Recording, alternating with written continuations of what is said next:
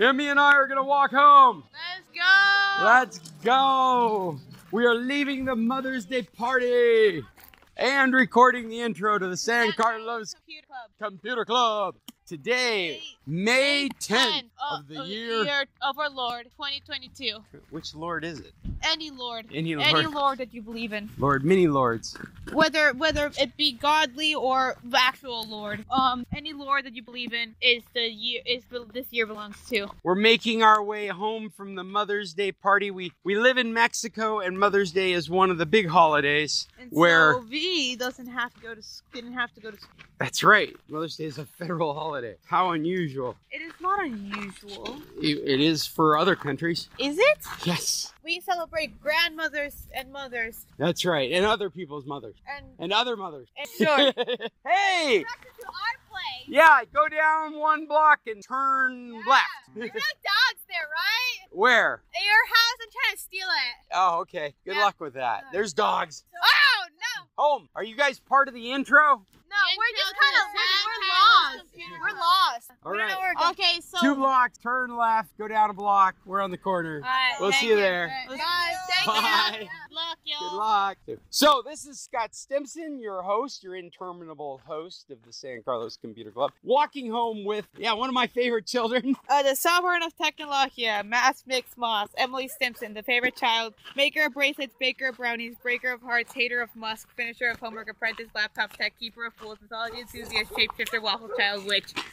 Any um, last words, Emily? Women's rights, LGBT rights, Black Lives Matter. Human rights. Human, rights. Human rights. Human rights, damn it. Just learn learn about them. There you go. Enough said. And because Emily said human rights, I think it's time for us to reach the end of this intro of the San Carlos Computer Club. I am once again your host, Scott Stimson from International Computer Solutions. You know what that means? If you're in need of a solution internationally, I'm available. And I'm here with Sovereign of Technologia, Mass Mix Moss, Emily Stimson, the Favorite child, maker, bracelet, baker, brownie, breakers, breaker of hearts, hater of musk, finisher of homework, apprentice, laptop tech, keeper of fools, mythology enthusiast, shapeshifter, waffle child, witch. the one with so many titles. They must keep it written down. We love a good many ti- so many titles. So I many love titles. Many titles are good. It's wearing many hats. Yes, You, you fill different roles. My weird agender, they itness is what needs many many personas. There you go. You're required in so many different facets. exactly. That's right. And it would be disrespectful to the other facets to only say one. That's right. Because because you're a multifaceted person. Exactly. There we go. And with that, enough said. We're here to say tech on. Tech on. Until next Tuesday.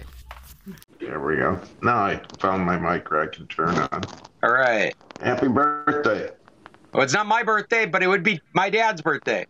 Oh, okay. Happy birthday to your dad. Yeah, I'm hoping he'll hop hop on today. This is this has been a real tight morning because I was making breakfast for the mothers in my life here in Mexico. I was making breakfast for my wife and her mom. Oh, okay.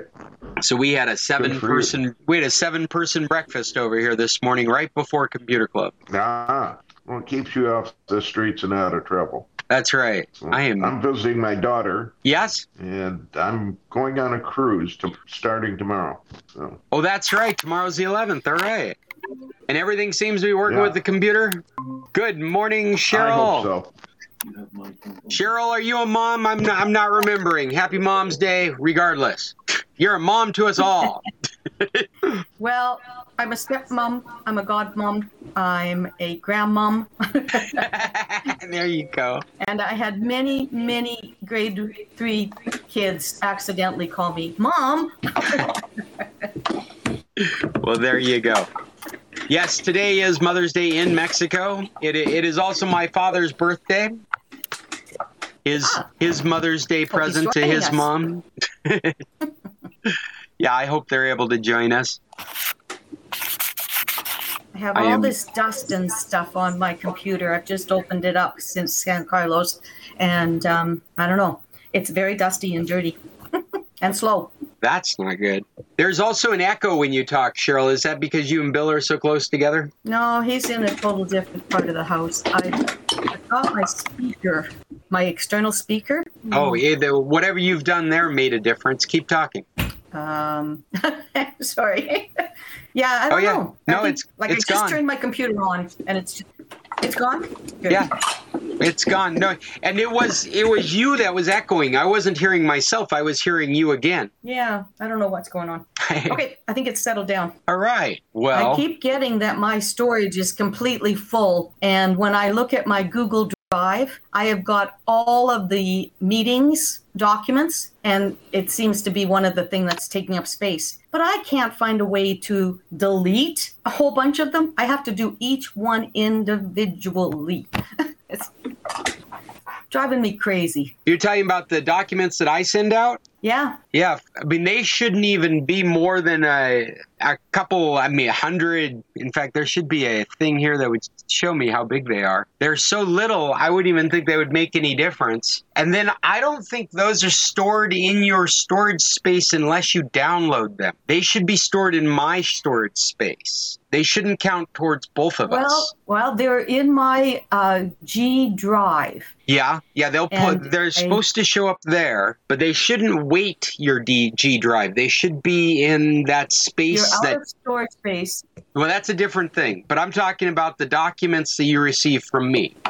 Those are actually links to my storage Right. space, and so they shouldn't affect your storage space. They're, they're actually in my Google Drive. Exactly. That's where you'd find them. In your Google Drive, if you wanted to group them together, you could put you could click on shared with me and you would see them there. Right. And that's because And those are they actually seem to be taking up no. space. No, you would find them in your Google Drive because that's how Google shares drive files between each other. But these are actually shared, stored in MySpace. I'm trying to bring one up so I can see how big. Even even if it was, yeah, they're they're uh, seven kilobits in size. Are you still there?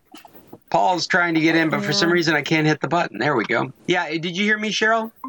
Those files are actually seven kilobytes yeah, I, I'm in looking size. at them. Um, So even even if it was stored in your storage space, you would still need ten thousand of them to make any kind of dent.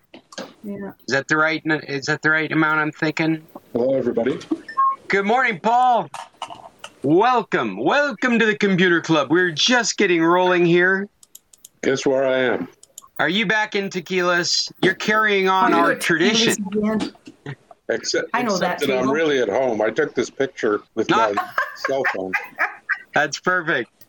I think you should share it with each of us, and we can all use it as our background. That That'd would so be cool. great. Yeah. Um, Here comes Scott, did you Jim. get that picture I sent you of the stack of uh, of uh, cards? Five five megabytes of cards. It was thirteen thousand or something like that. I emailed it- it to you. Did I? I might have. When did you send it? I'm sorry. I, this is not the right time for me to be digging through my system. I'm sorry, Paul. Maybe Well, I didn't right. get it. was I'm not last, remembering last it. week. Anyway, it shows this table with a guy behind it, and he's got a jillion uh, punch cards. Oh, And punch cards. Five, Yeah. meg- five megabytes of data. yeah, I did see that. Yeah, five megabytes of data, and it's filling up a, like a boardroom table. And it, it would take uh, half an hour to load it. Right. Give me one second here. Turn off some of this extra ambient noise in here.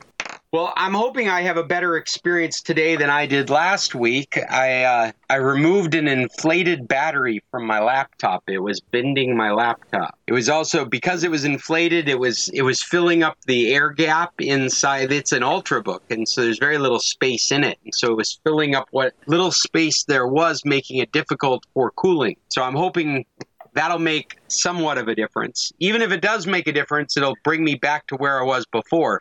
Just ha- riding the edge of everything I can do. but Did you throw last it in a fire out in the yard? no, no, but I did stick it outside because it made me very nervous. It was swollen up like a pillow. It also prompted me to go out on the internet and look for people that are dumb enough to open them up because I wanted to see what would happen. So that that's a fun way to spend the afternoon is just looking at inflated batteries right? Yeah. It, what what happens with an inflated? I don't even remember how I got into it on.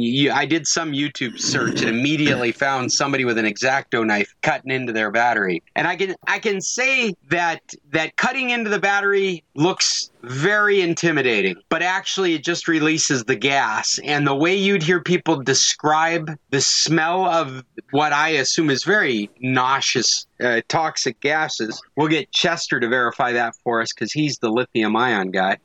But uh, so I wouldn't want to breathe any of that. They, but then it took quite a bit to make a fire. Like they were having to cut through layers of their battery before. But sparks would would pop up, and pretty soon a flame would form. And after a flame forms on the lithium ion battery, man, that's when it turns into something dangerous. Good morning. Good morning. Good morning, Chester. Good morning, David. I was just telling the crew here that that I have uh, pulled out an inflated lithium-ion battery from my laptop, and I'm hoping I'll have a better experience today without it in the works. I have an Ultrabook, and it had inflated and swollen and reshaped the motherboard and trapped much of the cooling space in there. And last week's uh, recording just fell apart. I, if you went to the YouTube, it was just horrible. Everything that was coming out of my computer just sounded horrible. It was choppy and dead.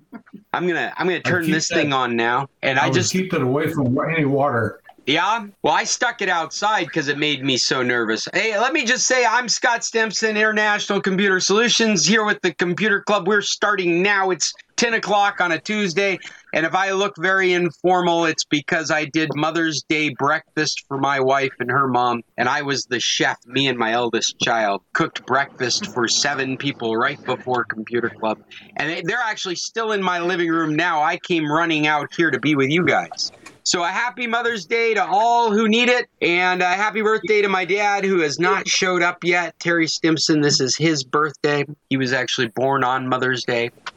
And uh, What we've did you got, make for breakfast. I made sourdough waffles in the style of our bed and breakfast, as well as provided uh, fruit and sausages and some um, some hash browns. Good morning, Judy. Did you bring Judy. enough for all of us? I did. Go ahead and help yourself. I'm sure I brought just enough for everyone here. Where are you? Who, me? Yes. I'm still in my office. Okay. I will be next meeting. In fact, I wanted to mention that as next meeting, I will be in Arizona waiting to get on a plane. So I'm going to try and do it remotely. Oh, How am I? Why am?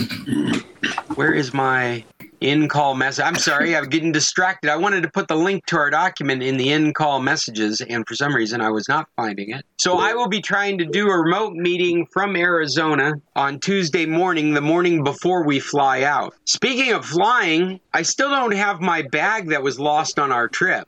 Volaris Air still don't have it. They actually called us yesterday. I mean, I, I to be clear, I have beaten them down with with asking and begging every day. And on Twitter has been the only way I've been able to get any feedback from them. They have not called me. This is Volaris Air. They have not called me. They've not sent me an e- email. Two things they guaranteed me they were going to do within within 24 hours of my my case being reported at the airport. They were going to call or email me or both. I'd get an email receipt and I would get a call to find out what happens next. None of that happened. I waited 24 hours like my paperwork said I should wait, and then I started calling the R800 number. They had no record of my lost bag. All I had was a carbon copy that was filled out at the airport. No one had taken their original copy and put it into the computer for it to be found by anyone else in Volaris. And so I was instructed to do it myself. So I had to go to Volaris's online system and take out a uh, uh, wait a ticket. I guess that's what it is, a ticket, and gave the description of my bag.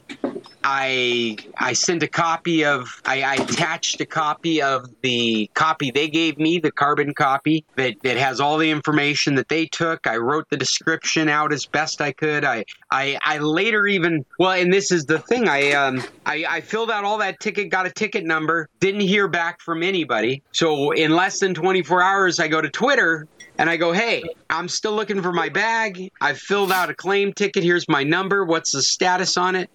And they treat me like they don't know anything until I start giving them more information. They ask for more information. They ask for things like a picture of my bag, description of the contents in my bag. So when they asked me for this stuff, I, I went out on the internet. I have no idea the name brand of my bag, but somehow I was able to identify my bag. took about 45 minutes of Googling with an image search. All I could remember is that my bag has initials on it from the manufacturer. And so I started Googling different different combinations of initials that I could remember, along with the search terms luggage. And I finally came across something that looked similar to mine, and I got myself into a designer label that I'm like, that's the bag. Oh, I had to put Costco in the search too, because that's where I originally bought the bag but I found a perfect picture of my bag. So I have a description of what's in it, perfect picture of my bag. I give that to them. They send me back, hey, if you need any help with Volaris, just write back to this message. Like some bot message. Like somebody who didn't read any of the information I sent was just doing their thing. You know, like when you get disconnected from Telmex and you don't have a report number, you're doing it again. Judy, did Have you, want to add something? have- I do. Have you thought about going to Hermosillo to the airport? Well, you know what? Let's keep moving forward with this story because this is just the beginning of it. So I'm I'm talking to them through Twitter, but they won't talk to me, and so I end up in this pattern where they ask me for information, I give them information, they give me nothing. I wait, I wait, I wait. I ask them so. I get a bot message back. I copy everything as a picture and I stick it out on Twitter in the global conversation and go, Volaris, what are you doing?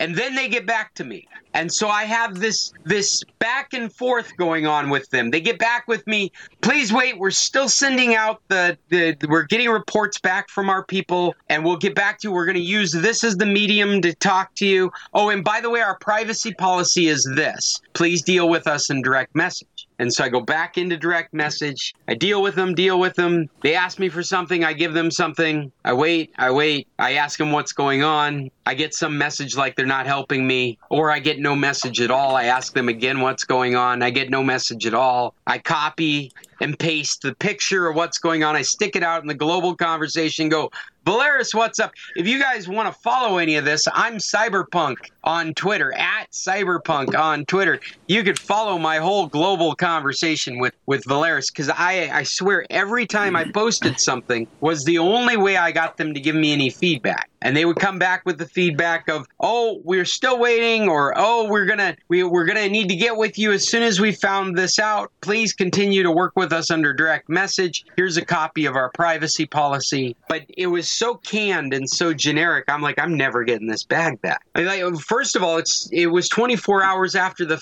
fact before anybody was even looking for it because they didn't put it in their computer. I had to put it in their computer.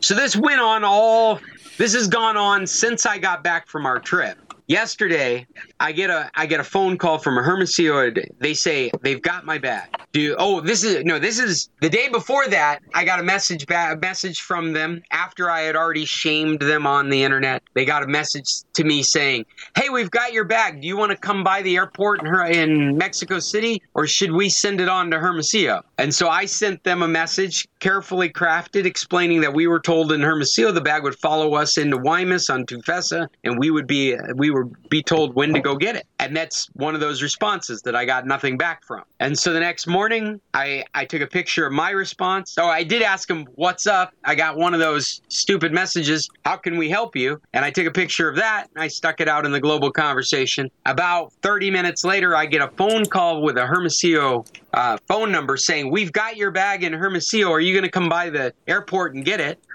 And so Yuya gets on the phone and says, "We were told it would be sent to Tufesa." The other person on the other line says, "Yes, we can do that. We will uh, call you back and give you a guide tracking number for it." And we're like, "Great, just let us know."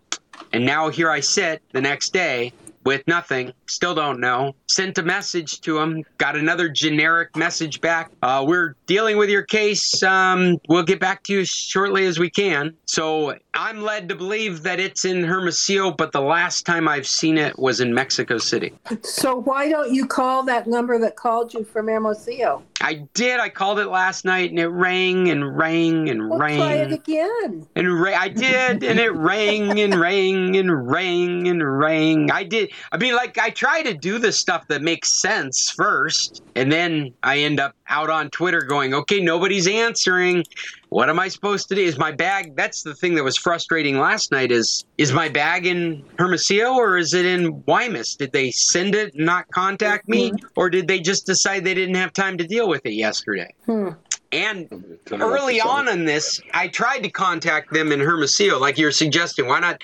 Why not get a hold of the airport? Why not go back to Hermosillo? Which is not an easy thing for me to do. Go back to Hermosillo. I need to plan it. But the uh, I, I tried to get a hold of them in Hermosillo. I looked up the airport's number and asked them to transfer me to Volaris because Volaris uh, doesn't have a Hermosillo number uh, listed anywhere. And the airport told me we can only give you the 800 number. They're busy doing what they do, and and they're not going to be able to pick up the phone. So that was Hmm. the airport had the airlines' back in dealing with customer support issues. They basically pushed me off to the 800 number, which I'd already been dealing. I just figured if I could talk to somebody, you know, with boots on the ground, they'd look around themselves and go, oh, yeah, it's sitting right here. But never got. The one time I talked to that person was yesterday when they were telling us they had the bag. So I'll call the number again and have nobody answer. And I'll send a Twitter message again today after I get no message. And I'll get a generic message back. And then I'll take a picture of that and I'll stick it out in the global conversation of Twitter. So, Scott, who did you speak to yesterday? I don't know. I don't know. You, you know what? Oh! It could even be somebody spamming me. It may not even be somebody from the airlines. It's just somebody oh, screwing no, with me. that's your first thing. you write down what time, who you talked to, and then you say, and could I have your employee number, please? Yeah, unfortunately, I did hand it over to my wife, and I did not insist that she do any of that stuff.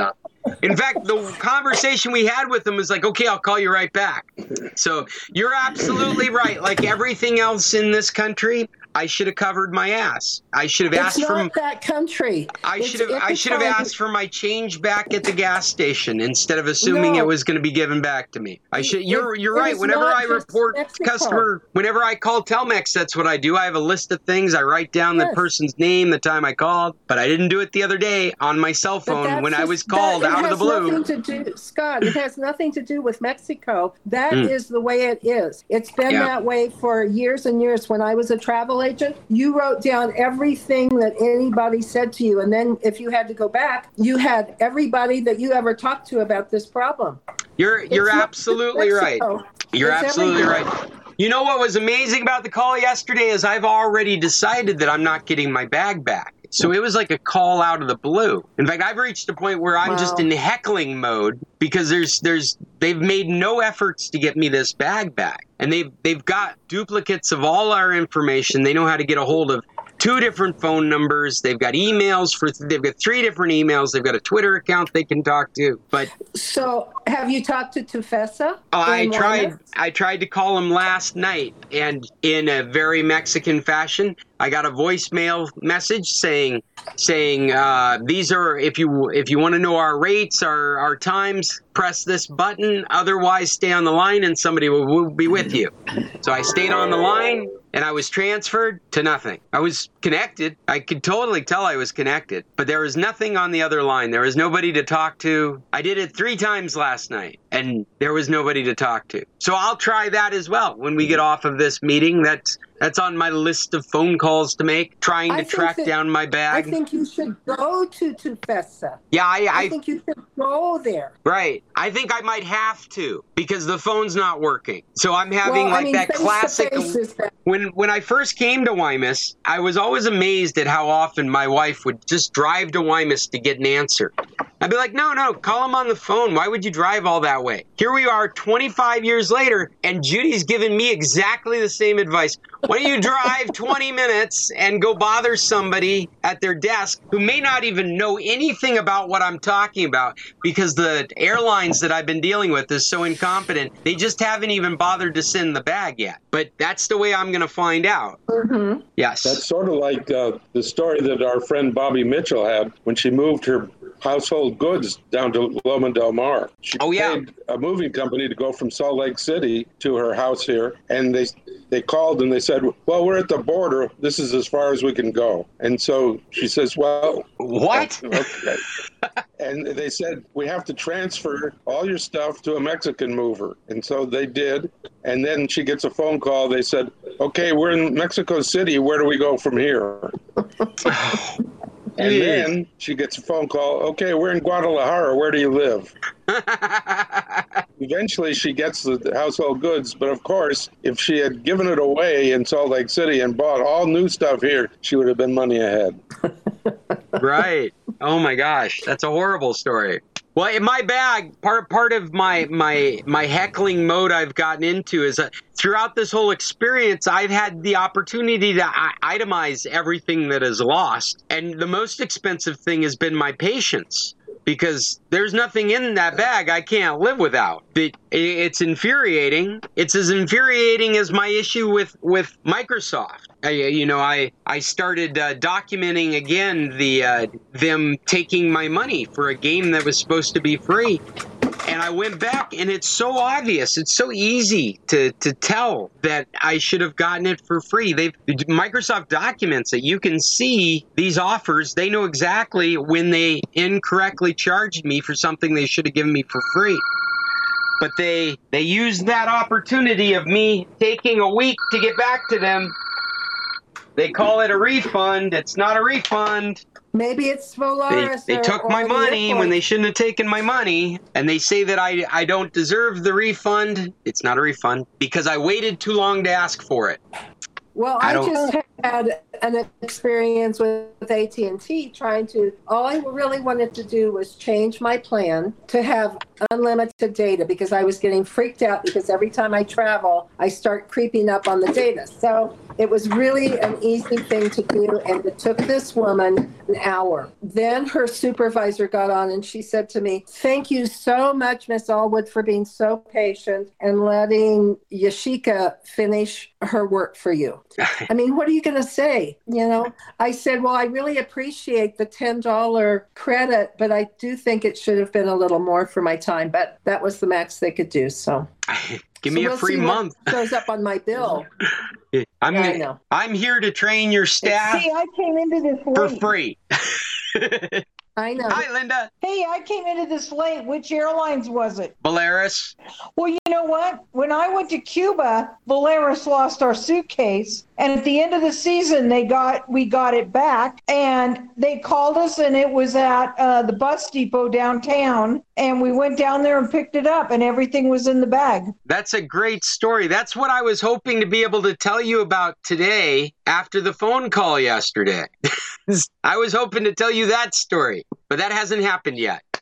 Well, it was at the very end of the season when we got it back. You know, like What season? we went to Cuba at Christmas time, and it was like April or May when we got the suitcase back.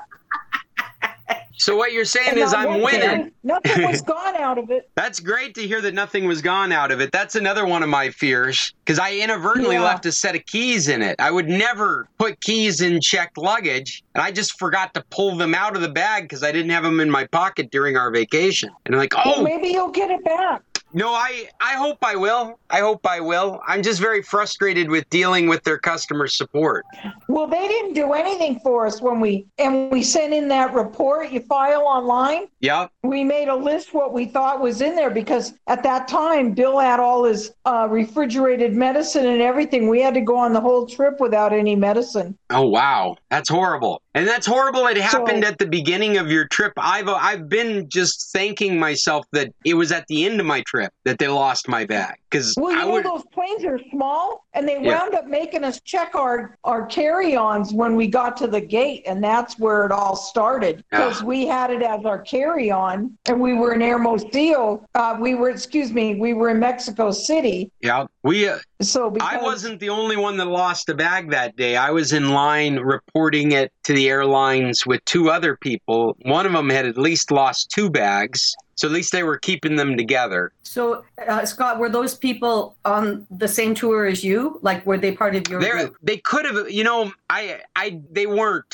Actually, I Oh. think one of them was. Now that I think about it, I I was dealing. There was 42 of us on the tour. I only got to know, you know, a handful of them, and so Yeah. Every every day I would meet a new face that I I wasn't familiar with. And so when it But came, you do have say you- again. You, do have a tour operator, and if Yeah. you, if they have more than you, they might be able to get involved.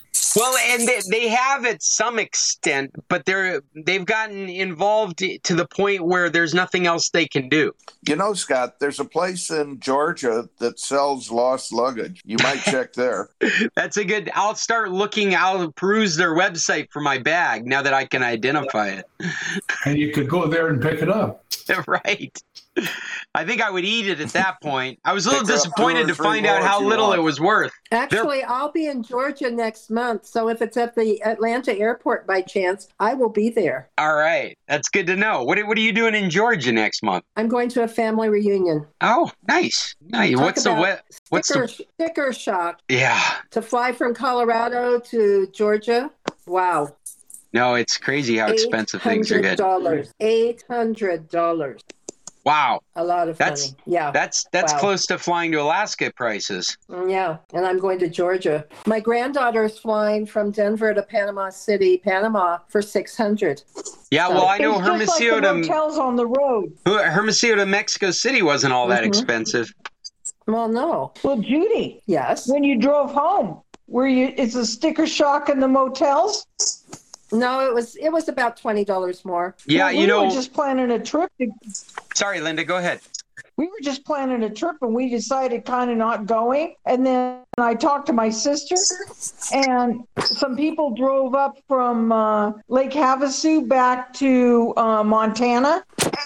And they stayed in a Motel Six that was almost $200. I stay at Comfort Inns, and they were like one twenty. Well, I've just been looking at motels because Bill and I were going to go on a little trip, and they're all almost in the two hundred dollar range. And I just said that's outrageous. And when I was when we were traveling, the Phoenix area, including Mesa, Chandler, that that whole area, I couldn't find anything under two hundred and seventy dollars U.S., which turns into three fifty a night for a stupid hotel room for, for one night. Like it, was just ridiculous. And then, you know, Uh-huh. anything that I found that was around the hundred dollar one was in the scuzziest, terrible. Like all the recommendations said, "Do not Yeah. stay here." You know, so it was really, really hard. We ended up one time staying in Tucson instead of the Mesa Phoenix area because a little bit cheaper, but not much. Yeah, even in Santa Fe, I paid one hundred and twenty. So Well, you're not. You guys are Fred, making me. an open mind. Oh, Fred, damn it! that's gone. No, I just accidentally removed Fred because I pressed the wrong button. I hope he comes back on. accidentally, Oh my gosh! accidentally, I saw you. You just swiped him out of the screen. it was not. It was not intentional at all. I uh, I was trying to hit the. Yeah, that's the first time I've done that. Honest. Come back, Fred. So Linda, Linda, one quick thing. If you join the the hotel clubs, sometimes you'll get a better rate. I know, would- but you know, since Wyndham bought all those hotels up, La Quintas and everything, Mm-hmm. they're they've raised the prices in the La Quintas way high. Well, It's just outrageous. choice hotels Sorry, Fred. and Holiday Inns are the best bet anyway. I think. Well, hey, I best would- Western's usually okay. I was gonna say you guys are making me feel better about my prices. You know, we're doing the bed and breakfast, and I've started taking reservations, and I finally was looking at all our costs, and I have to raise prices. And so I put out on on Twitter and on Facebook that we're gonna honor the 2019 prices until the 15th of this month. So get your super saver prices. And all of a sudden, I had a flood of reservations come in asking me about the 2019 pricing. So everybody, everybody's definitely feeling it. But In uh, 1965, in 1965, I stayed at Motel Six in Santa Barbara for six dollars a night. Was that is that why it was called the Motel Six? It was a six dollar motel. Really? Wow. And Motel Eight eight was eight dollars a night. And That's that was interesting. motel, number Motel Six, number two. Number one was at the beach, and there was only two of them.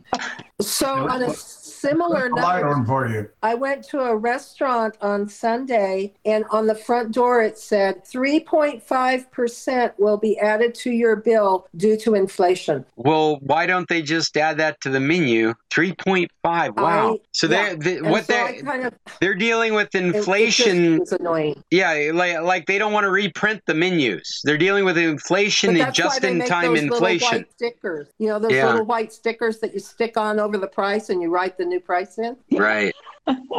It's still cheap in San Carlos, though. I when I know. was down there last week, I am missing San Carlos. It's the wind is howling in Colorado. The dust was so bad that we had a an alert if you were had problems breathing, don't go outside. And uh, it was like 85 degrees two days ago, and this morning it was 44. So well, it was beautiful down there and no humidity. It's beautiful here in, in Green Valley, no humidity. nice. All right, I'm- guys. I'm uh, just I, I might I might computer. disappear in a moment. I just accidentally I just got a Hermosil phone call and got disconnected. So if they call right back, I'm going to leave you for a moment. Hopefully, find out about my bag. I hope that's who's calling. call Norm- that number back now. Call it. Call it. Somebody's there. Let's see what happens. He's trying to deal with this issue as a techie kind of person rather than as a person that is used to doing things the other way. Let's see. It's ringing now. So, Cheryl, you're, in the, snow, again.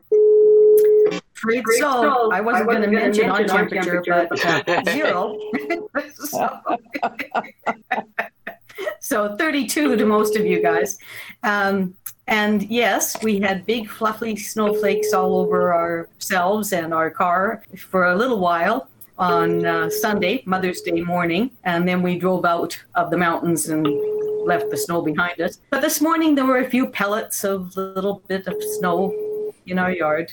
We uh, we went into sticker shock uh, yesterday. It's the first time we were in a grocery store Now- since basically leaving San Carlos. And uh, the two things that stick in my mind was uh, a lime was a dollar Canadian Oh, geez. each, and a avocado was two dollars and fifty nine cents each. But that that's only the beginning. Everything is you know we've been eating in restaurants and casinos since we left, so we haven't been in a grocery store for a long time, and it's definitely shocking. Well, and here nobody wears a mask in Colorado, so I am like one of four people in like a Costco with a mask on. We It's have no mask um, requirements, but uh, we ate in a restaurant in Sherwood Park, close to Edmonton. Anyways, um, yesterday, and one of the servers had a mask on, and I saw a couple of ladies that had their masks that they put on when they started to walk around. But um, yeah, most of them are maskless.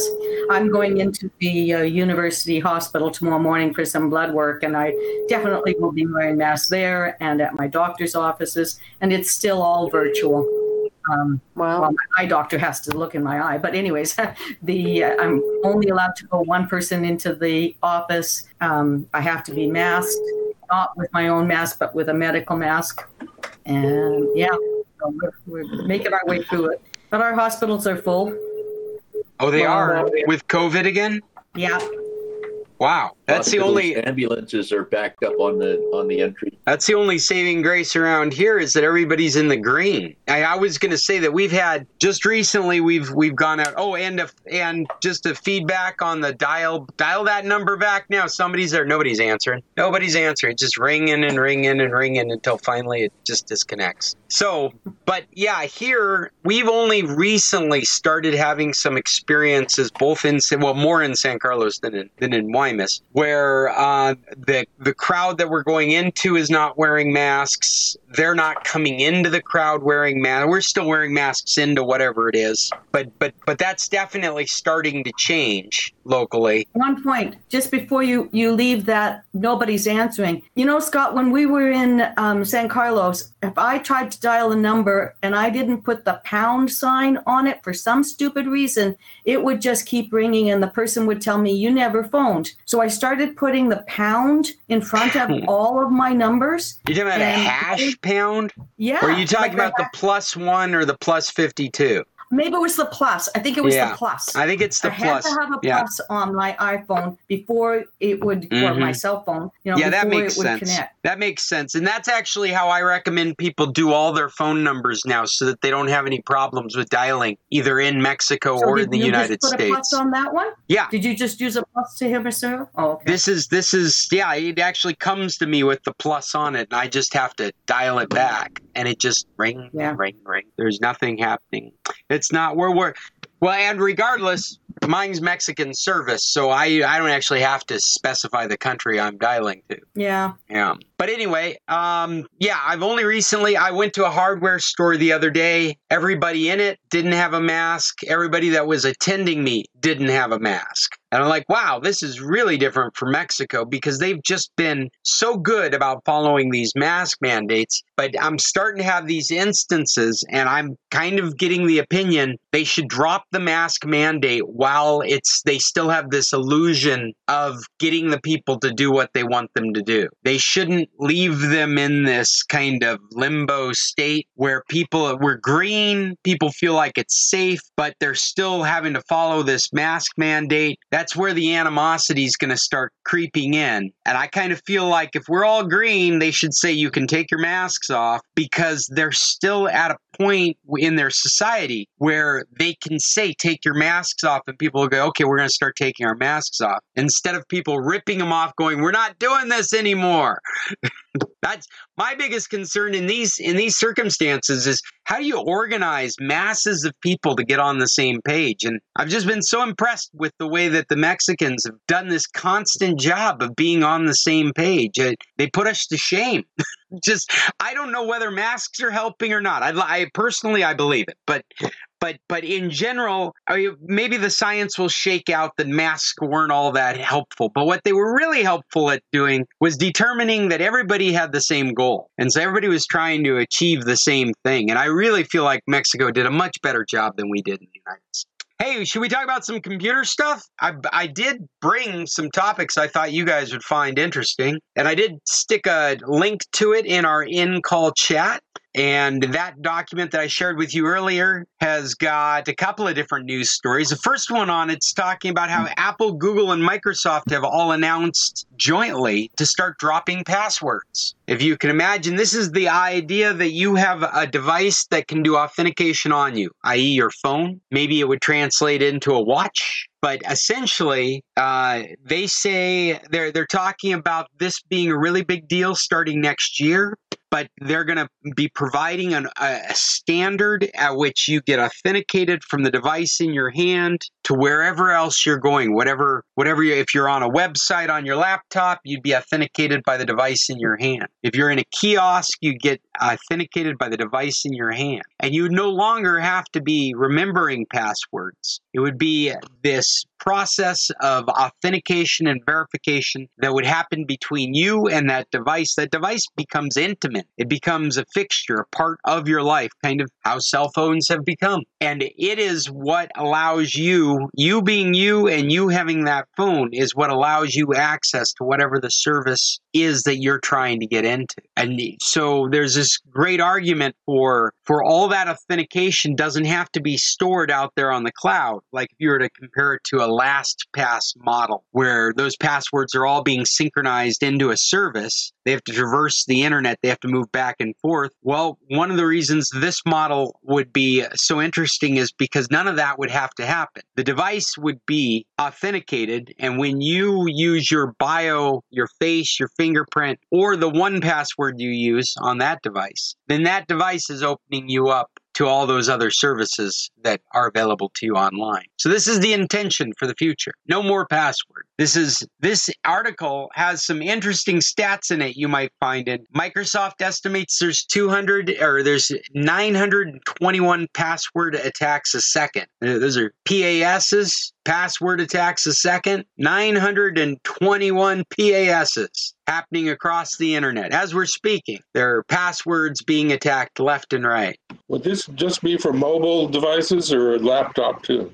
Well, what this is is a whole different approach to authentication. So there isn't this isn't an article written for tech people. This is an article written for real people. So I only have to speculate what we're talking about because they don't go into great detail in the in the article. But what I imagine is they're talking about using hashes of, of encrypted keys. So you your your access to that service is granted to you because you can hash this particular random key. Now that does, that sounds a bit nonsensical to us because we're humans, but it makes perfect sense to the mobile phone you have in your in your hand, or maybe a smartwatch you have on your wrist is that that device is the only thing that would be able to hash that key because it's a unique identifier. Because it's in your hand, you're able to provide unique information to identify yourself to the device. Then the device is what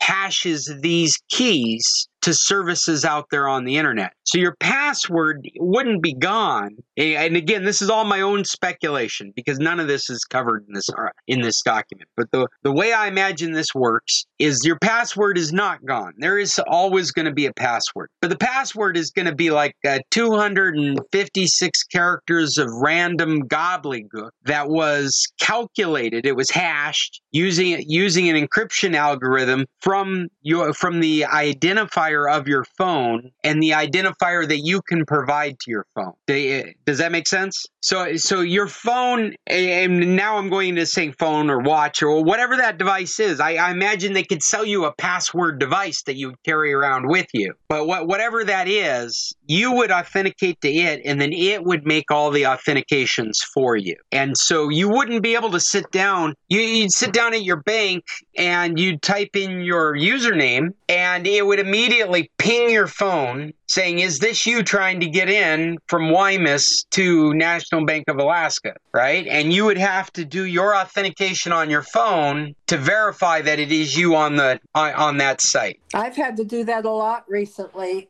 Anywhere from Southwest Airlines to uh, AT&T, they send you a, a, a passcode that you have to type into their their web page just to get in. Yeah, yeah, it's not a new concept, but and that's really I'm using this kind of stuff to kind of think about what they're because what they're talking about is a standard, a standardizing on this and setting setting a goal. I mean, the, the last line in this says that we won't expect any immediate changes, but a much more password-free internet by 2023. So I I think what what this is telling us is that by 2023 you're going to be dealing with services that don't want you to have a password. They want you to have a phone that supports this system. Uh, they call it two step verification, and that they're not telling me that they're going to do away with passwords, but they definitely want two forms of identification.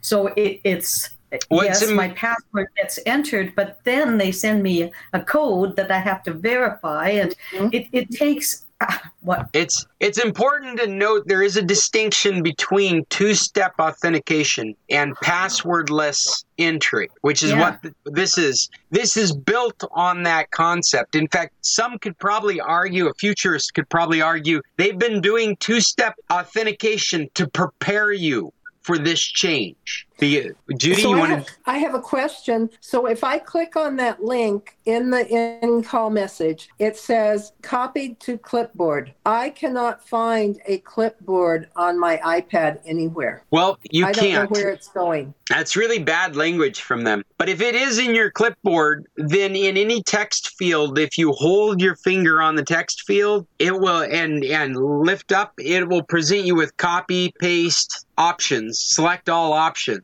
and then you can so you're paste talking it somewhere. about on that link. if you copy Okay. something on your iPad, Okay, I'm clicking on the link that you just posted, the, the Google Dot, and Yeah. it says copy, cancel, copy. And then it says, where does it go? it goes to your clipboard, which is a But virtual where's- concept. But It's- where is my clipboard? It's right here.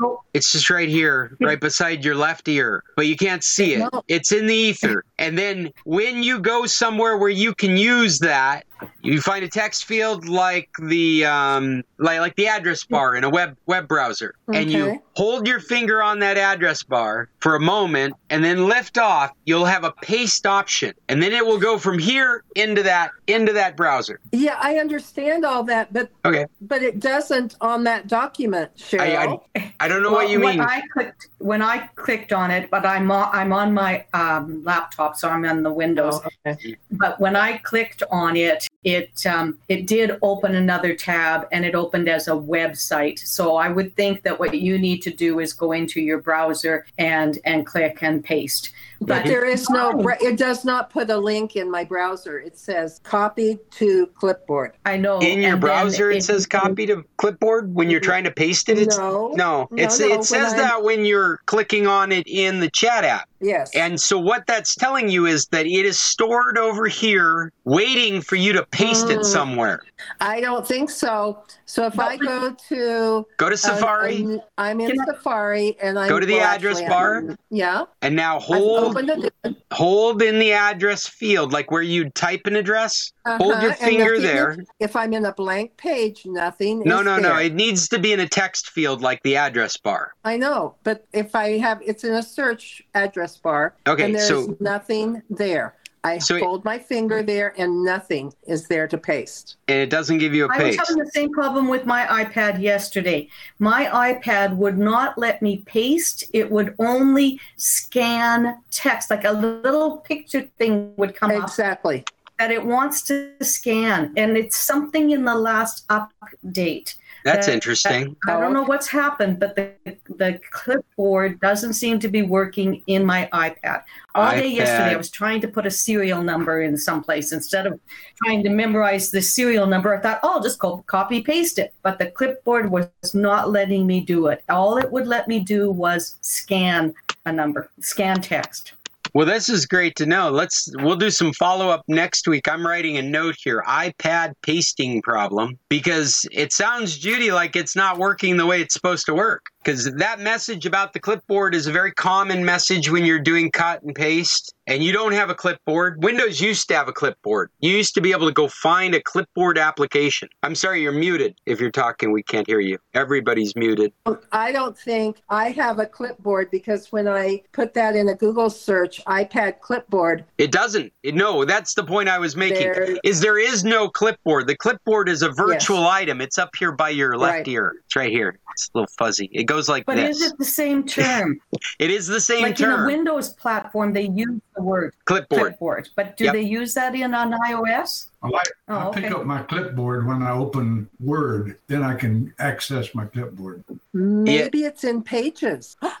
or files. There's another one. Well, I I suspect recent? I've never seen anything on an iOS device that made me think there was an application where you could look at what's copied. But I've heard the clipboard terminology the whole time I've been doing computers and GUIs. And and the clipboard is just that section of memory where the last thing you copied is sitting waiting for you to paste it. Now, you know what's kind of cool in the latest iterations of Windows Windows 10, Windows 8, Windows 10, Windows 11, you can hold the Windows key and the letter V for Victor, and it will bring up a list because your clipboard is now a list of all the things, a history of all the things you've copied and pasted. I wonder if that clipboard language that you're reading, because you're mm-hmm. reading it from the Google Meet app, maybe that's Google Meet app language on an iPad. We got seven people in. I'm here. Welcome back to the second part of our meeting. Copy. I'm going to put the doc link in here again if I can. It's going to work. It's not what I. Yes, my computer has gone back to just tolerating all this stuff, whereas last week it was throwing up. So, Judy, when you get that copied to clipboard, why don't you go to something that's really, really straightforward, like uh, like a, a document or a note? Go into Note and try and paste it there, and see if you're able to paste it there. No, I can copy and paste there. It's it's when it goes to my clipboard. I can do a normal copy and paste. Well, that's what a normal copy paste is. When you copy something, it goes No. to your clipboard, and then when you paste from it, you're pasting from the clipboard. That's that's how all copy pastes work. But when I click on the Google Meet mm-hmm. document, it says copied to clipboard. Right. And then it's gone. It, there is no clipboard. I don't care if I go to a different browser So- so and hover my finger over it or push my finger up. Nothing. Copy, copy to clipboard or Google the iPad. In Apple, do you have a program similar to Word where you would pick up something you have saved and you want to copy it? Yeah, I have pages, which is kind of similar to Word. Well, It may be Oh. that that's, that's where I find my clipboard. Here is a document said how to find clipboard on iPhone and iPad. Five effective methods. Copy. I'm gonna. I'm waiting for this article to download. There we go. Check what's on your clipboard from. Where'd it go? It disappeared. I'm gonna put this link in our in-call meetings. Sounds like a bomb's about to go off. Should we run? Are you able to open that link? Let me move over to here. And I'm looking at this article How to Find Clipboard on iPhone and iPad Five Effective Methods. This was written last year. Five most effective ways to find clipboard on iPhone or I- iPad. Method one check what is in the clipboard from Spotlight Search. So if you go to your Spotlight search on the home screen by sliding your finger from the bottom to the top, type clipboard in the search and select notes. All you have copied will be here. So there is a clipboard in your notes on the iDevice. All you all you've copied will be shown here. Scroll down, find what you want. You can preview it before opening and sharing it with others. Method two, find what you copied on your clipboard with the share button. So this would be going to the share option and choosing copy. You can paste it anywhere you want from Apple Notes to Facebook. Just select what, where you want to place your item and share as usual. Method three, save your copy on the clipboard with special apps. Okay, so Scott, uh, Mhm. this does not apply to my new devices. Okay. Okay, so if i I'm- swipe up from the bottom to to find the search, nada. What if you swipe from the top to the bottom? I get my notification, I get all that kind of stuff, but I get no clipboard. Well, actually, you're going into a, a search is what they want to start, a spotlight search. A So what if spotlight, but I don't think we have What if you- spotlight anymore. What what if you not start from the very top, but start kind of uh, in the top two thirds of the screen and swipe down? Okay, I've got a search bar. Oh, what do you want me to type Okay, in there? so that's it says type clipboard in there, okay. Hold on. and you should see notes appear, and it says select notes. I get something. Welcome to the iTunes store. hmm Okay, so I typed in clipboard. It either takes me to Firefox. You don't see Uh, something that says notes. Notes. No, I see. Let me see clipboard history. There you go. That's in notes. I get an app store thing. Ah, I get uh, a Siri suggestions. okay. Maybe this cut, copy, and paste between iPads and other devices. No, that's not what we want. There's another one here that's a how-to on. I know I've I've read all of these, and it does not. If you have to use. I think you have to use a third party. No, it That's doesn't just sound my right. thought. Yeah, that doesn't sound right so let's though. put this on for next. You can Yep. research this, and we'll do it for next week. I have written it, a Thanks. note for it. We'll take a look at it. And we've beaten passwords Okay, to death. that- oh, what else we got? Go ahead, Cheryl. though, on that, well, I wrote down this question for the computer club yesterday, and it sort of relates. I was doing my legacy um, um, account and everything with my iPad uh, or with my i Apple ID, and one of the things it said was in under security was set up your recovery key. And I'm wondering if that is a wise thing to do or not, because it was asking me questions like, "Are you sure you want to do this?" And I didn't know. Your recovery So key. the- I the- think. I think what that might be referring to is your encrypted data. Is that right? Wh- What device is it that it's asking you about setting up your recovery key? It was on my iPhone. Your iPad. Hmm. I'm sorry. Does anybody have any experience with that? That My only experience is with the Windows desktop and with the Macintosh desktop in this respect. This recovery key on iPhone, a recovery key. Yeah. Because that would that be re- that would be referring to your your um, Apple ID, right? Because your Apple ID is Yes. able to bring back your device. I just found a document called "How to Generate a Recovery Key with Apple Support." Oh, here comes the mom. Here comes the mom. Here comes the mom. Oh, over there. hey, What are you up to te voy a dar un regalo. in this moment? Bueno, con que pa- Oh, my bag, my bag. The bag is here. The bag is back. She's gonna go get it from Tufesa. awesome, thank you. No, Sonia. Well done, Yulia. I'm like, ah, no, really. But they're like, okay, good, thank right now. I'm like, yeah. So did they call your cell phone? Yeah. Okay, because I had gotten a call and then I was trying to call it back and no one would Yeah, they answer. called my. So I Awesome. got a guy number and everything and says, this is my name. I'm going to go get it. Thank you, thank you. That's the best Mother's Day present I could get. what was that? Oh, great. Okay. Here I thought I was done cooking because I did breakfast. Judy, check your email. Hmm? Judy, check your email. So Improve security. I'm looking at it right now. There's a whole article here about generating a recovery key. now, does it? My first question is: Should I or should I not? do I really want one, or do I have enough security and everything that I've already done that and I don't need it? Okay, so first of all, you're able to do this because you're using two factor. It says with two factor authentication and an Apple device, you have the option to generate a recovery key to help improve account security. If you need to reset your password, you can then use your recovery key to regain access to your Apple ID. Recovery key is a random generated 28 character code that you can use to help reset your password or regain access to your Apple ID. While it's not required, using a recovery key improves the security of your account by putting you in control of resetting your password. Creating a recovery key turns off account recovery. That's that's a big one.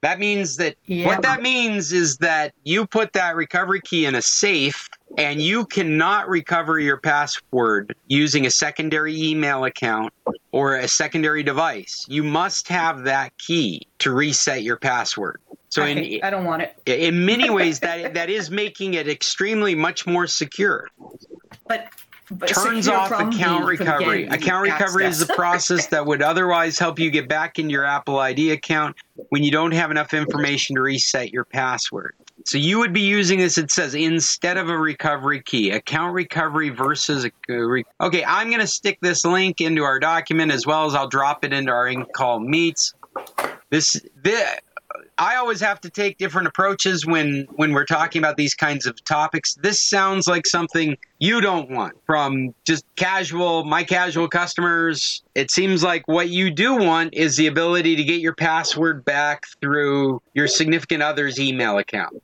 Yes, and I've got three phone numbers in there for verification, and I've got that all set up now. I'm not going to mess with recovery key. Just the way they were asking me if I was sure I wanted to do it, I I kind of a bell went off, and I thought, nope. If if you had real security concerns, like higher, like maybe you're in a corporate situation, or maybe you're a security expert practicing really good security, I could imagine generating a recovery key, sticking it on a USB, carrying that USB around. I mean, having that available to you and some, and and being able to do that. I, I can understand. I, I can see all that being part of creating a better secure environment in a corporate or government setting. But in the casual setting of of us, it sounds like it's creating, making it more difficult for you. Like you really are in charge of your own security at that point. You lose that key, you've lost your Mm. ability to get back into your account.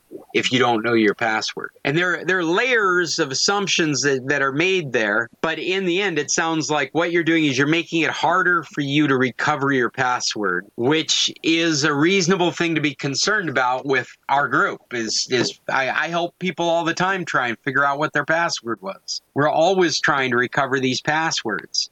I would sure hate to lose a recovery key, and that was the only method for getting your password back or resetting it. I don't even think you get it back. I think you'd reset it. Did I paste that into that into our in chat meeting? So you can take a look at that article to get a better feel for it. I'll stick it in our document too, so that we've got it. I have the same question I had last week, which What's was that? did Linda, well, did Linda, was she able to, to sync the two computers?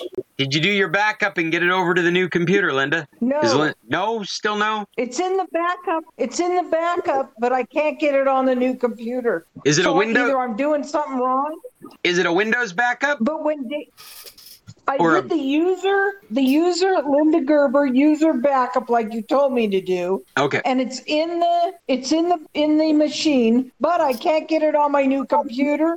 I don't know how. And Dave tried to tell me all these ways, and I don't know how to get it onto my new laptop. Could we put that on the? Because when I go in there, well, there's nothing there for me to get it onto my new laptop. Because I'm So- interested in this also. So it sounds it sounds like sure. It sounds like we should I would spend like- some time talking Stop. about where files are located on your computer. I guess I've just made the assumption that folks understand the the structure, my my documents and pictures, and and, and that's essentially what you're looking for to to manually move them from there to the new location. But maybe maybe we should do a presentation of that or something.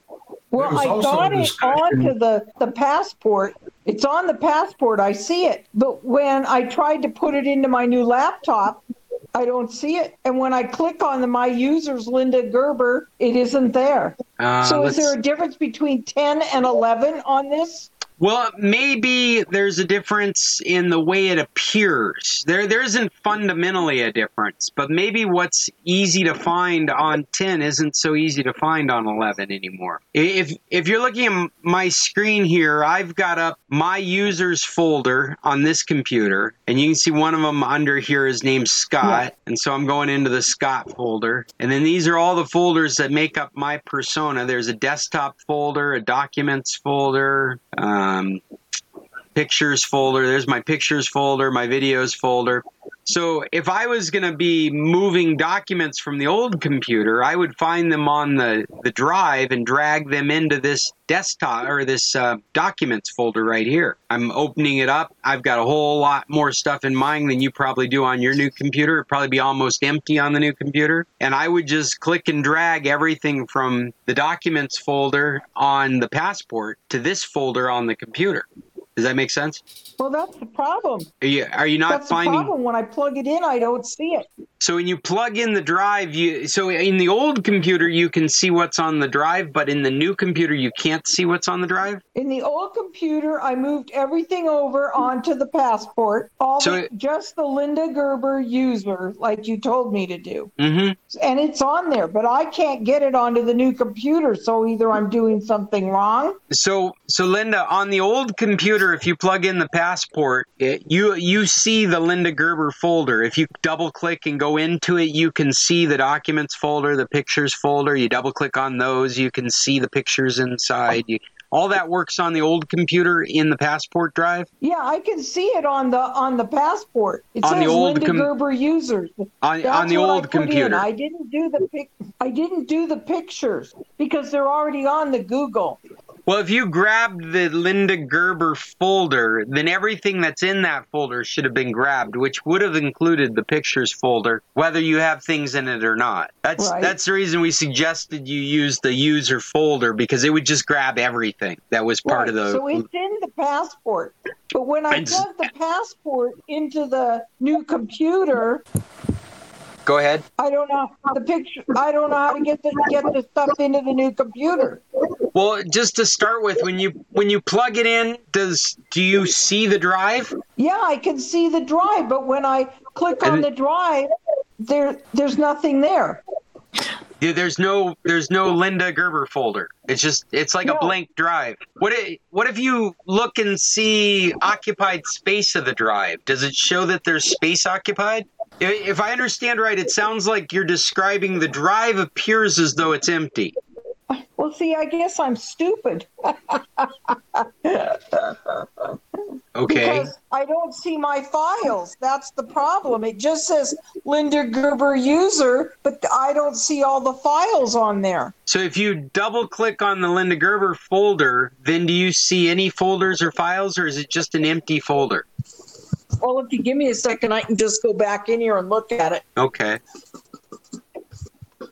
Should I plug it back in? Well, you're going to have to plug in the external drive to a computer so you can look at it. Okay. And while Linda's doing that, we can go on to another topic here that uh, maybe some of you weren't aware of, but uh, Apple has started selling parts and providing repair manuals for their equipment.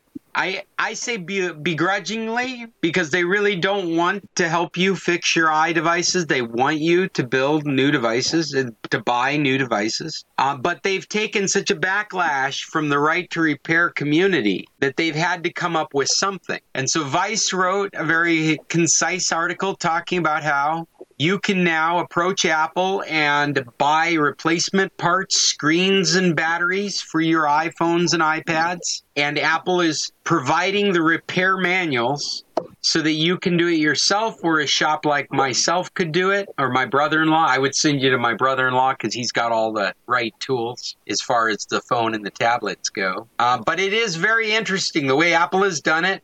Uh, what they did is they bought they bought a company to do this for them, but it is Apple. They own it. Uh, I'm looking for the name of it right now. Uh, what's been interesting in the uh, third party repair uh, space is they've been going through the Apple's official repair manuals to see how close it was to the ones these hackers have figured out. You know, hacking being a term that was always intended to mean learning as much about a piece of technology as possible.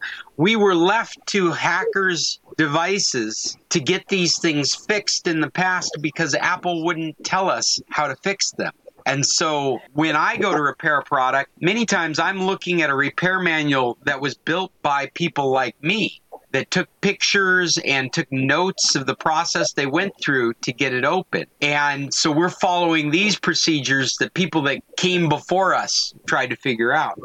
This is the I, I've got on my screen now. It's called selfservicerepair.com. This is the company that Apple has bought, and the you've got links to their repair manuals, and you have the ability to order parts through them. And if I remember right, they are providing parts and manuals for iPhones 12, 13, and the third generation of the SE. This is a big deal. These these devices were not easy to fix before, and they required, like I said, people like myself tearing them apart over and over again to come up with procedures on how to fix them without sending them to Apple. Apple has also made it nearly impossible to get original parts until recently, and now we're able to buy original parts from from Apple itself. So this is interesting. Uh, I think it'll bring down the cost of Apple repairs. You can either go to Apple or you can go to your corner guy, like my brother-in-law. Uh, I, I had some fun reading through some of the repair manuals and looking at how they compared to the stuff like iFixit. iFixit is a, a, a famous website out there where people have just accumulated mass amounts of manuals to teach people how to fix things and it's all just from people reverse engineering, just pulling pulling stuff apart and documenting it. And it's it's uh, pretty close to a lot of the same procedures. It's amazing how smart some people are to figure that stuff out. How are you doing, Linda? Did you have any So any luck? self-service Oh yeah, self-servicerepair.com. Sorry. self-servicerepair.com. Is it only Apple products? It's supposed to only be Apple products, but this is the weird way Apple has done this. You're you're a little nervous when you're on the website. That what validates this is it is all the journalists out there saying no, really, this is it. This is the way Apple has done it. And so it is disassociated from Apple, but it is only Apple. I think Apple's going to have to do something about it. They're going to either have to brand it or start promoting it themselves. Right now, what they're doing is they're pushing it out as press releases. And it is because we have so much right to repair stuff going on right now. They need to be able to hold stuff up and go, we support the right to repair, even though we all know they don't. They absolutely do not support right to repair.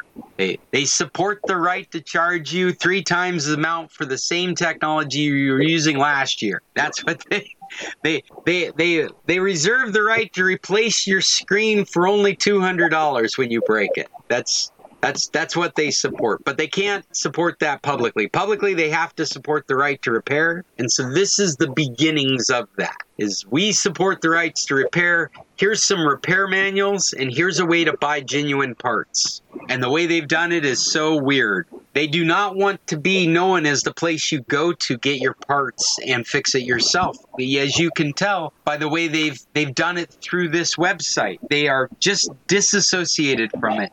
They can say on paper that they support right to repair, and they can make it just very uncomfortable for you to try and repair your own stuff. I this comes hand in hand with uh, with Google and with Microsoft. They've both I'm sorry, not Microsoft. Google and Samsung have both started providing repair manuals for their phones and ways to get a hold of their parts. And so this is like the third big one to be doing this kind of stuff. Hey Linda, what do you got? Did you did you get to see that folder? Were you able to find stuff? Just before Linda, just, be, just before you guys go back to, to Linda's um, thing, I'm, I'm going to have to leave. I was interested in a couple of more things that you had in your your meeting there, the Oh, okay. climate control one, but um, maybe it won't come up till next week. Um, busy with medical stuff and everything for the next couple of weeks, so I'm not sure I'm going to be on next week because I have a a virtual doctor's appointment scheduled for 9:30, and you never know what time that's going to actually happen. So Okay. if I don't see you guys then, I'm going to catch you in a couple of weeks. All right, Cheryl, we'll be looking for you. I'll try and be here every Tuesday throughout my travel and and up to Alaska. Okay, well, we um, looking forward to meeting with you. And Paul, I really think you should share the tequila's backdrop. I don't know how, but I really would like to have it. I will uh, email it to Scott. okay, and then Because I've done such a good job them of keeping track of Paul's pictures. Yeah, I like that. The tequila's backdrop. I think we, we should all have it as our backdrop. Just you should come with the meeting. so, That's okay, you guys take care, and we'll talk to you later. See you, Cheryl. Deck on. Hi, Bill. Bye. Bye, Cheryl. So, uh, so Linda, did you get a chance to look in your Hi, drive? Cheryl. Yes, And what's it looking like? there's some stuff in here, but there's others there's not. And when you click on the users and you go to Linda's PC, or should I be going to Windows? Well, right now we're just interested in what you see on your passport drive.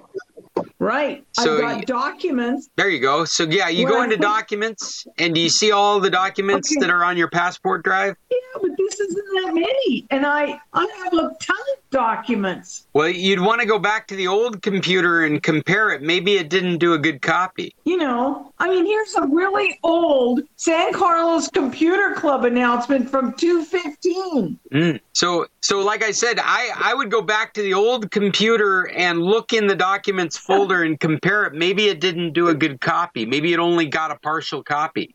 Maybe, Okay, maybe you, my question is, my my I'm plugged in and I go to these. Then how do you get these into your computer so you don't have to plug in your um, Well, passport anymore? Sure. At that point, what you would do is you just drag and drop from that documents folder to the new documents folder. So you could multi-select everything in that folder and just drag them over to the documents folder on the new computer, and it would copy it from the passport to your new computer. I guess I don't know how to do that. Well, here, let me. Uh, I'll, I'll put File Manager on my Hard screen. to see on my on my tablet. I'm trying to make it big enough to see, but this is an example of a file explorer, right? And I'm in the Scott's documents folder here, and all I'm talking about is just multi selecting a bunch of documents. Sorry, my computer's moving really slow. Okay. And you, you see in my quick list here, I have a link to the documents on my, my new computer up here. And so I would just No, drag I can't see on my tablet. and drop them into the documents folder right there. But that's essentially. I I don't know how to do that. You could also just select all and choose copy, and then go to the folder where you're going to put them and choose paste. If that makes sense. Like to give you an example, I'll go into my routers folder Okay, so I just and I would do select okay, all. so I just I'm sorry, my computer's moving so slow. And then from there, you can do a copy, and then you can go over to the folder where you want them, and you can do a paste. My my computer's moving so slow, I don't think it's helping with examples. I'm sorry, I'm trying to demonstrate it at the moment. It's just not a good example. But you're doing a a copy paste Mm. methodology where you're selecting what you want in the new folder, you're selecting it from the old folder, and you're pasting it into the new folder. Okay, so so I can actually select them all. It says name and it says everything's highlighted now. Okay. In the highlighted items, with your right mouse button, if you click on one, one of the highlighted, the context menu should have Yes. copy. So select copy, Copy is path copy, C O P Y. or or show more show more options. Let's see. Copy. You got it? So just click copy. Yep. That copies it to your clipboard. Sorry, Judy. Okay. Okay. Okay, and now you can go to the folder where you're going to put them. Just In open the the documents? Yeah, yeah, you want to put them in the, in the documents folder on the new computer. And then in that folder, you can click with the right mouse button and choose paste. And you should get some drive activity. You should see like the Copying passport. 64 items, document to document. There you go. So you're going to use minutes and 30 seconds. you're going to use that methodology for every one of the folders of items that matter to you. On the passport. That's right. You'll go to the passport. Okay. You'll find what it is you want to move to the new computer, and then you'll go find that. uh, You'll copy that, and then you'll go find that location on the new computer and paste it. Okay. Cool. Scott, I, e- Scott, I emailed the picture to you. Thank you, sir. Offhand, did you email it to my account or to the Computer Club account? Uh, I, I think it's your account because I just said Scott and it gave me Scott Stimson. Okay, got a notification here that's probably from your. No, that's not it. Oh, I'm so happy my bag is. And I'm so happy to hear Linda's story about the bag coming at the end of the season with everything still in it. So you found your bag? Yeah, while we've been having this meeting, you know, like Judy was encouraging me to call that number back and they weren't answering. They called Yuya's cell phone and it's sitting in Tucson Oh, in uh. Tufesa right now. So she's gone she's gone with my sister-in-law to go pick it up for me. Oh, perfect. That's where Yeah. we got ours at Tufesa downtown. That's where they have all the luggage. Yeah, so that's awesome. Only been missing oh, for 2 perfect. weeks. Wonderful. Well, that's good.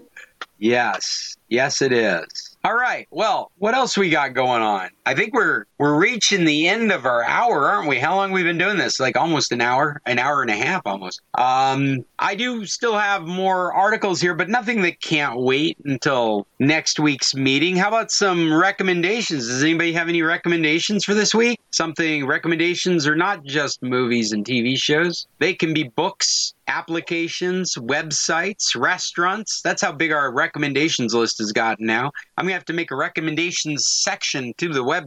Has anybody got anything that we should all know about? No, but I was I was impressed with all the new restaurants in San Carlos.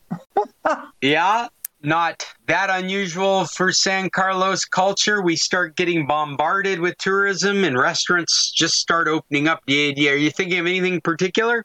No, I didn't really eat in that many restaurants because I was only there a couple days and we went to the La Palapa thing down at the beach. So, but I did rent a place next year for uh, middle of February to end of March. So I'm going to be down there. Oh, great. Paul, I got your picture. So we're, You notice I yelled the subject matter at you. Tequila. now that uh, El Rey restaurant is open, but apparently they haven't had the kitchen really uh, up to heat. So they've been only serving cold items. I don't know if they're going to notify people when they've got their complete kitchen. Well, it's interesting because what you're basically saying is they're doing sushi, right? Oh, shrimp cocktails, shrimp cocktails such as that. Yeah, maybe. Well, the next door is a sushi place. Uh, Well, that's what I that was the point I was going to make is they've got a big sign on El Rey saying sushi right next to the sushi place.